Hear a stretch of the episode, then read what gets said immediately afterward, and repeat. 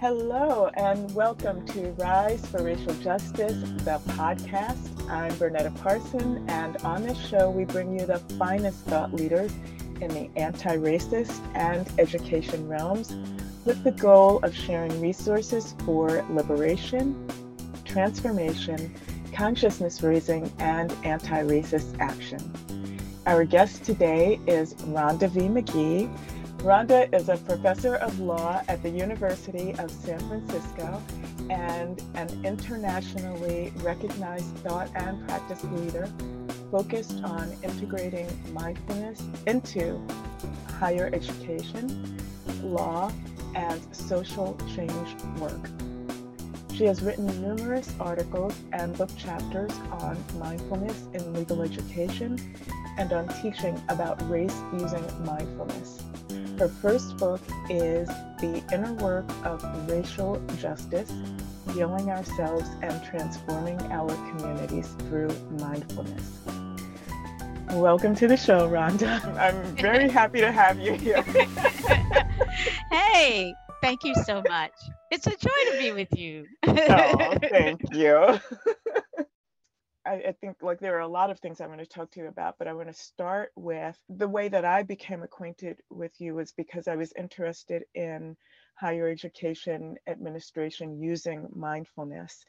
And I was involved with the Association for Contemplative Mind in higher education. Mm-hmm. And, um, and so you were involved in that organization. Can you talk a little bit about that experience?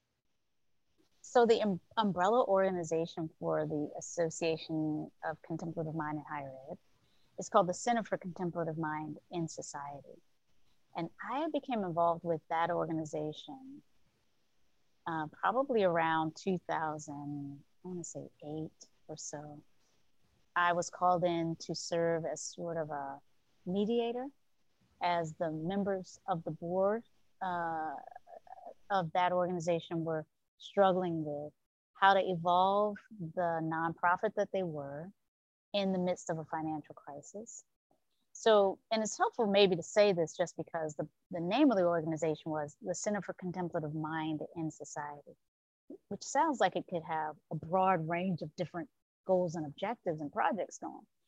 And it kind of had over the years. And at the point at which this conflict arose that I had been brought in to help resolve, the organization had like three sort of distinct, almost silos of, of, of operation for this little nonprofit.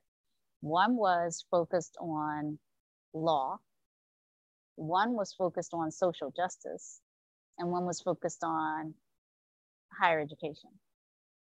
So, law, social justice, and higher education. And all were, your areas. exactly, all my areas. And and so they called, they they have some one of the members of the board knew me and he realized these were all my areas. And he thought i might be a good person to help them mediate this conflict around like do we need to have all these three distinct areas? Is there a way to integrate them? After helping them navigate through that i then became on the board myself and ultimately chaired the board for a while and so that organization evolved this Association for Con- Contemplative Mind in Higher Education, which was an effort to have a network of folks in higher ed who were being supported in exploring how contemplative practices might really evolve higher ed, frankly, um, or contemplative approaches to teaching and learning might help evolve higher ed. And implicit in what I'm saying is that the way we ended up resolving the big conflict that I was brought in to help resolve was to say, we probably can't do everything. Um, is there a way that this network, which is mostly comprised of people in academia, can really draw on the commitments of social justice and change the system from within using contemplative approaches? Yeah, it um, for me it was really important uh, because as an administrator, I felt so overwhelmed, and at the same time, I was doing a lot of professional development with staff, and you know just to even bring in the idea i think a lot of people didn't even understand you know that they could take a breath during the day um, you know for themselves or you know run a meeting with contemplative practices so it, it was really important to me yeah that's so good to hear and to know hmm. and you know what you describe, i don't know how long ago it was that you came across yeah this. Yeah, it was um, early 2010s, uh, early to mid 2010s. Mm-hmm. And so here we are 10 plus years later. And I just got off an in- interaction with a number of people, researchers, teachers, scholars, who are saying the exact same thing. Like, thank you for giving us today, in this session you just offered, a moment to pause and to pause deeply like we're still running almost on empty in these places of teaching and learning and scholarship and research and leadership development. Right. And so having this um, this way of just kind of continuously raising the, the light, shining a light, putting up that mirror and saying, hey, this is how we're doing what we say we're doing. We say we're out here trying to help train other people for right. living more effectively in these times. How are we as we do this work? And can Absolutely. we do this differently, right? Yeah. Uh, yes, yes, yes. Um, so the name of your book is The Inner Work of Racial Justice, Healing Ourselves and Transforming Our Communities Through Mindfulness. Can you define for the listeners what is mindfulness and what is racial justice? Yeah. So, how I'm going to, of course, just be, you know, with humility, just defining them how I use them. Um, mindfulness. I, I've been saying these days that, like, that's such a good question. Like, what what do you mean? And we we need to ask that of anyone who's talking about mindfulness or talking about mm-hmm. practicing mindfulness because it's a term that right now is being used very broadly, but it does mean so many different things to different people. And so I think, generally speaking, how it is that we may cultivate a capacity for being more aware of the moments of our lives in the context of the fullness of our lives. So, how can we, with intentionality, like so, cultivate the capacity on purpose. Pay attention to what's happening.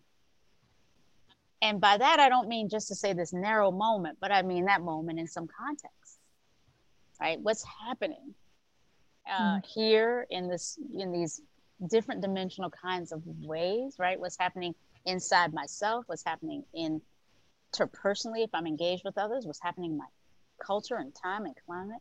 Yeah. So important to realize we have the power to place our attention where we choose to place it. But then um, paying attention in a particular way. So with a kind of let's call it friendly openness, and by which I mean to say, let's say curiosity. Um, sometimes we use the phrase non-judgment, which immediately mm-hmm. makes people start getting judgy. Like, right. well, of course I'm gonna judge some things, right? like, okay, okay, okay. Let's say curiosity. especially in law, we're like, yeah, what? I mean, I'm a judge something, right? You know, I didn't come here not to judge. so I was like, okay, let's just be curious. so paying attention on purpose with that attitude of curiosity. And what are we paying attention attention to then? Clearly, we could be paying attention to a lot of things. What if we just start with something that's readily accessible from right where we are? This sensations of being alive in a body and breathing. So we identified the breath and the breathing in the body as a sort of object of awareness. Like this is what we're going to place our awareness on for the, you know, for the purpose actually but why? It's a good question. Why? you know, to remind us that we're alive is one thing. right? It's like, whoo, oh my goodness, I've been running so much. Right. So there's a lot actually, if we think about, well, why would we do that? And I'll leave it to the listeners to explore like, what's the benefit of pausing from time to time on purpose maybe if only for like a few seconds. But, I think but, you know. Well, I think you know one of the things that you're dispelling right now is this idea that you have to, that mindfulness um, is this person who is um, meditating for you know hours on end, and that's the only way to be peaceful. Right, right, right. So that's another. Yeah. So for me, mindfulness um, is about isolating again practices for cultivating a kind of awareness. Now, how we practice and how we cultivate it, and you know, just what we do with our curiosity about these practices can look many different ways.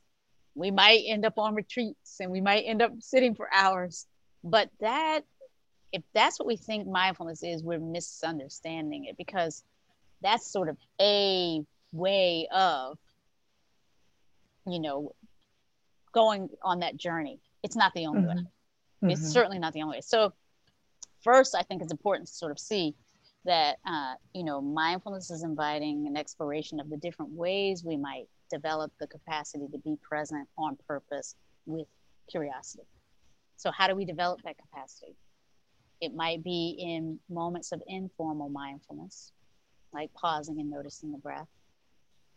And the research shows, and you know what by research I mean qualitative reports from people who have practiced for, you know, over the millennia, and contemporary research, neuroscience, cognitive science research, have given us reason to, to kind of um, be confident that there are certain things that we can do to support us in deepening our ability to, to be present like that, which do involve maybe setting aside time, not necessarily years and hours, but maybe five minutes as opposed to just an in breath and an out breath. And if we can do five minutes, maybe 10 minutes, maybe I could also find time to do that on a regular daily basis.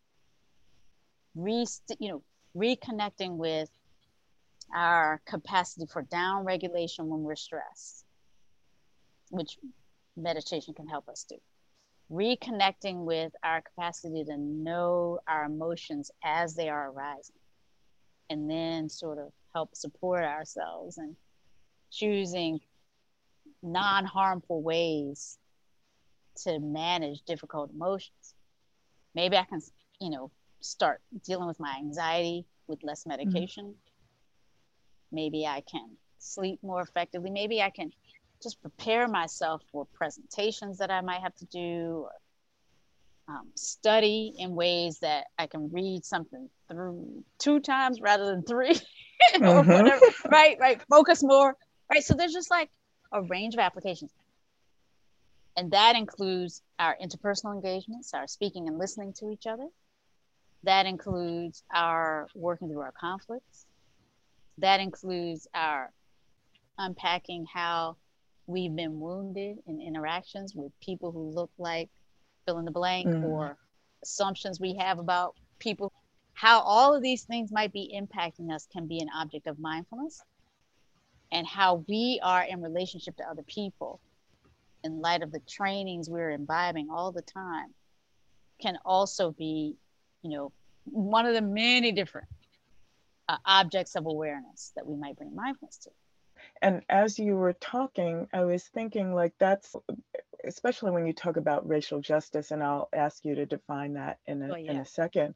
But but just being aware enough, right? Paying attention enough so that you're not you're not reacting, right, to something automatically. Yes. Mm-hmm. Right. So that's one. I mean, ooh, there are just so many. So all right, let me just back up and define racial justice for our purposes for now. I mean, I'm a law professor, so I can talk about racial justice in American legal history and, you know, kind of theories of justice and even including critical race theory and anti-discrimination or color blindness as an approach. I mean, I can think about all those things. But when I think of when I speak about racial justice, I am talking about a kind of way of thinking about it that my law, law professor friends often don't. It is, you know, uh, for me about a way of deploying a public facing kind of love in response to that which, as Martin Luther King kind of put put it, that which stands against love. Like so, I'm not the first person to think about justice and love together. Martin Luther King, you know, was one uh, of those who thought of it that way. Cornel West in our contemporary uh, mm-hmm. philosophical uh, kind of arena, public intellectual arena, he is famous for saying justice is what love looks like in public. Um, you know, so there's a, there are a lot of people in our the broad legacy of those who inspire social justice work on the one hand, but also in our contemporary arena, who think about justice and love as having some relationship to one another. And again, it does invite this question well, what do we mean by love? And, you know, that's a hard one for us in America or in the contemporary world. But so it is about like reconstructing our relationship with this thing called love and seeing mm-hmm. a place for it in our public and non-transactional, you know, non-familial care, the care we owe one another, which is another way I put it when I talk to my personal injury law students. You know, we're studying tort law. We're studying studying what happens when you injure somebody in a car accident. There's a whole legal structure for negligence and malpractice and this and that. But be, beneath all of that is a, a big cultural conversation. How much care and responsibility do I owe people when I'm driving my car? Do I mm-hmm. owe them the care to like follow the speed limit, pay attention to the road as opposed to doing all the other things? Are we only doing that because we are required to do it by law? Well, the law is there to remind us. But is there some underlying moral, ethical responsibility we might owe each other? That to me is what justice is really inviting us to, to, to think about and be with. And so, racial justice. What do I owe people in response to deep trainings about whose lives matter, whose don't, what mm race means, the whole hierarchy? what first of all perhaps what do i owe myself in relationship to that? So in my work i talk about kind of a personal justice piece of this. How do i get in right relationship with the injustice that i have experienced as a black racialized body you know so what what is my responsibility to myself mm-hmm. around my own healing and then minimizing the harm that i put out in the world so, racial justice for me is what does love look like, maybe in that sense, in private to myself, um, when confronted with the, you know, some part of me that might be standing against self care because of what I've imbibed about what race means. That might oh, be standing against caring for you.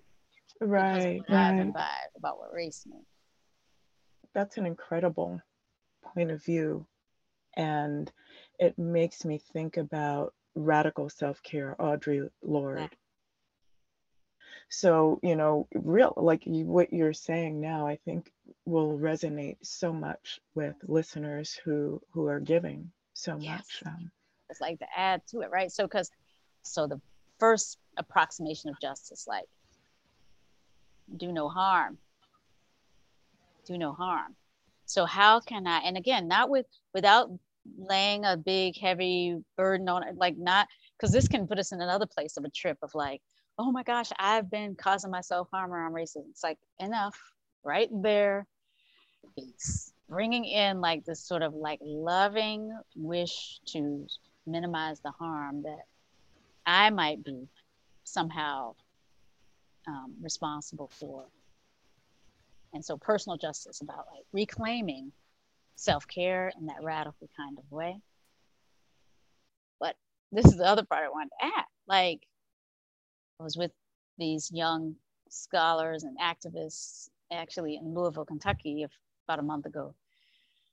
And um, one of the young women made this observation or kind of almost like a call or a challenge to us to think about like, how is it that our efforts to fend off the wounding you know, to try to bear up against racism and be engaged in the struggle. Mm, can take up all of our energy so that we aren't able to bring forth our actual original gifts, medicine. Toni Morrison talked about this too, right? The very purpose of racism is to distract us from what is our work, what our unique, original, beautiful work for this time might be. This is what I liked about the comment from the young sister in Louisville. She was sort of like, it's not just even just we're distracted by racism. Sometimes we are distracted by or preoccupied by or energetically committed to doing work that we think is good work and probably is good work. Certainly somebody thought it was good work. Here's where I'm getting to the question like, how are we committing to somebody else's vision of the best or even to good, good enough? And we're like, yeah, this isn't not bad. I'm doing this pretty good. I've succeeded in a certain is this your best though? Is right. the question. How do we then start to become creators of the world that let's imagine a world that wasn't one where we had to deal with racism and deal with sexism and deal with all these. What kind of world, if it were up to us to create, would we be creating? That I think is like, right? May we feel like some sort of approximation of justice and empowerment that enables us to, yes, you know, address the injustice, but also be bringing forth that which we're, we're actually meant to bring forth. Uh, I think that's actually a good place to stop for now. So we're going to take a little break. We will be back with more from Rhonda V. Magee if you are interested in learning more about racial literacy, please check out the Rise for Racial Justice website at riseforracialjustice.org and see what courses and resources are available online or by subscription. Rise for Racial Justice is committed to supporting and empowering young people, families, and schools to rise for racial justice. If you like what you're hearing, and we hope you do, Please subscribe, rate, review, and share. We are back with Rhonda V. Magee, law professor at the University of San Francisco and author of The Inner Work of Racial Justice Healing Ourselves and Transforming Our Communities Through Mindfulness. You've taught law now for over 20 years, right? Um, what have you enjoyed about teaching law and you know what what do you see your students doing in the world oh yeah i love this question. That yeah that is the thing that i've enjoyed most has been this opportunity to interact with young people. Now sometimes young at heart people right? Not always right out of undergraduate but a lot of them are right out of undergraduate and in their 20s but having had a chance to participate in the development of like you know kind of a generation now i realize of of people who've come to uh, my law school um, where i've been teaching university of san francisco. And you know i've helped them in some way. And to, to what i've enjoyed um, on the day to day of that is just being in these conversations with people and you know thinking with them about the things they care about and um, knowing that in my work i actually have contributed to their being able to thrive and flourish and you know choose how to deploy their beautiful magnificence in the world. Just to know that uh, that in the process of this kind of neoliberal kind of credentialing thing that we mm-hmm. do, helping people get a law degree and then helping people pass the bar, um, you know, even though I could imagine maybe a, a world in which there were other ways that people got, you know, not credentialed, but felt themselves capable of thriving in this world at this time to know that I've supported, you know, thousands of law students in getting their wings and flying mm-hmm. that that i feel good about that and then more specifically too to know i have students who are doing all kinds of things you know one of my former students was running the city of san francisco i think she may still she's still in there somewhere i'm not sure exactly what her role is but she may still just be city manager mm. um, naomi kelly a black woman right mm. Uh knowing that one of my former students similarly was in san francisco public um, working in the prosecutor's office, working though as a community advocate in the prosecutor's office, drawing on the classes she took with me mindfulness and law, race and law. So, working as a prosecutor, but from a different perspective, trying mm. to change from within. One student I know is working in New Mexico to change the education system in the K through 12 arena to make sure that Native American and Indigenous Mexican students in New Mexico have more equitable and just educational experiences. She's bringing, you know, lawsuits that have come up, gone up to the New Mexico Supreme Court. Wow. People that I've had the privilege of helping find their wings are flying. so, you know, some of them are. Now, this is not to say there aren't also those stories of students who struggled. And mm-hmm. so it's, I can't, I, I don't, you know, take the bait of only looking for those students who are, who are succeeding in conventional ways. I know as well, you know, some students who struggled with the bar, mm-hmm. um, but who nevertheless felt in the way that I was able to kind of walk with them uplifted and better prepared for whatever they end up doing um, mm-hmm. from here. So there's yeah, there's just something about the the relationships I've been privileged to be in that's been a complete joy. And yeah, that's really what I would say. I've loved the most about being a law professor.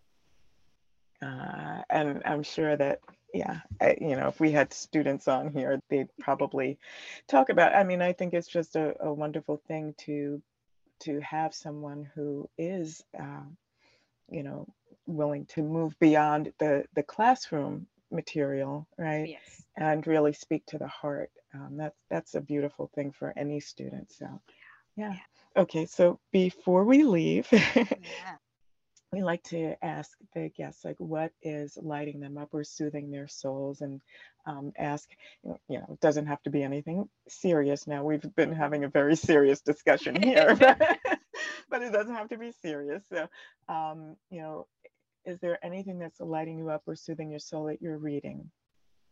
Ah.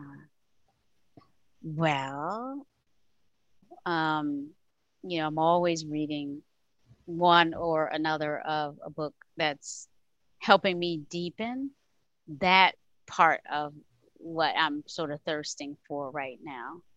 Um, mm-hmm. And there are just so many. Like there's this one that I'm I'm reading and rereading, which is called actually "The Heart of the Buddha's Teachings," mm. and it's by Thich Nhat Hanh yes, who yes. is a teacher that a lot of people who at least may know a little bit about maybe socially engaged Buddhism may have heard of him.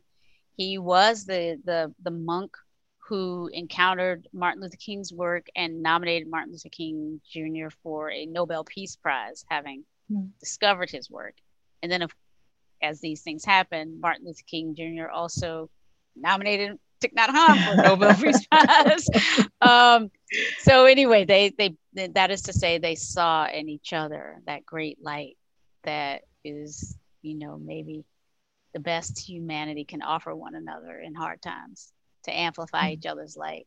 So I think the things that I'm that I'm enjoying right now are the things that help us, you know, feel our natural goodness, warmth, connectedness. Okay. And so now what are you watching? Do I do a little bit of escapist TV watching sometimes I have to. Mm-hmm. And so I've been doing escapist TV watching of after the fact watching like some of the things that people were binge watching last year, like Ted Lasso, this oh, series. I love it. Yes, I know. I, not, I, just I didn't watch it last year. I was busy just walking and meditating and doing this and that. And all my friends were watching it. And I was like, oh, okay. and now I'm like, oh my God, you know, I, I just love, right? Like I just, it's so, it's very, I'm finding it very, it is a good kind of way to um, just escape to escape in a way, but also just be, it, it, it has a lot of little nuggets of insight and wisdom. Absolutely. Absolutely. Um, and finally, what are you listening to? Oh, well, I have been listening to nature, no headphones, no music. I happen to live close enough to the ocean here in San Francisco and to the woods. So um, I love being embedded in like the sound bath of nature. And I'm an old school um, Anita Baker and Aretha and just mm-hmm. some Nina Simone sometimes when you're in that kind of a mood. I'm, yeah. So that's where I am. Oh, that's wonderful. I am so happy that you could be with us today. Um, I have so enjoyed this conversation. Mm. Um, yeah, it's been been a wonderful talk. Thank you. Uh, I have so enjoyed this too, my dear. It's been uh, really, really delightful that we've had a chance to connect this way. So thank you yes. for this, but also for what you're doing. I really, really honor this work that you're doing. Oh, thank you so much. Um, is there anything that listeners can look forward to from you? Yeah. So I um, I do offer teachings in the communities um, at Spirit Rock Meditation Center I'm doing an online retreat in February on these themes of beginning again and restoring and healing ourselves. And then I'm also doing a book club around my book, The Inner Work of Racial Justice. If you just look online, here's the best thing check me out at rhondavmagee.com sign up for my newsletter and you'll have all of these sorts of details. Follow me on facebook and twitter and instagram. I happen to do these social things. So yeah and you can keep you can keep in touch with me from there. Wonderful. Okay, so that was our guest, Rhonda V. Magee, professor of law at University of San Francisco and author of The Inner Work of Racial Justice healing ourselves and transforming our communities.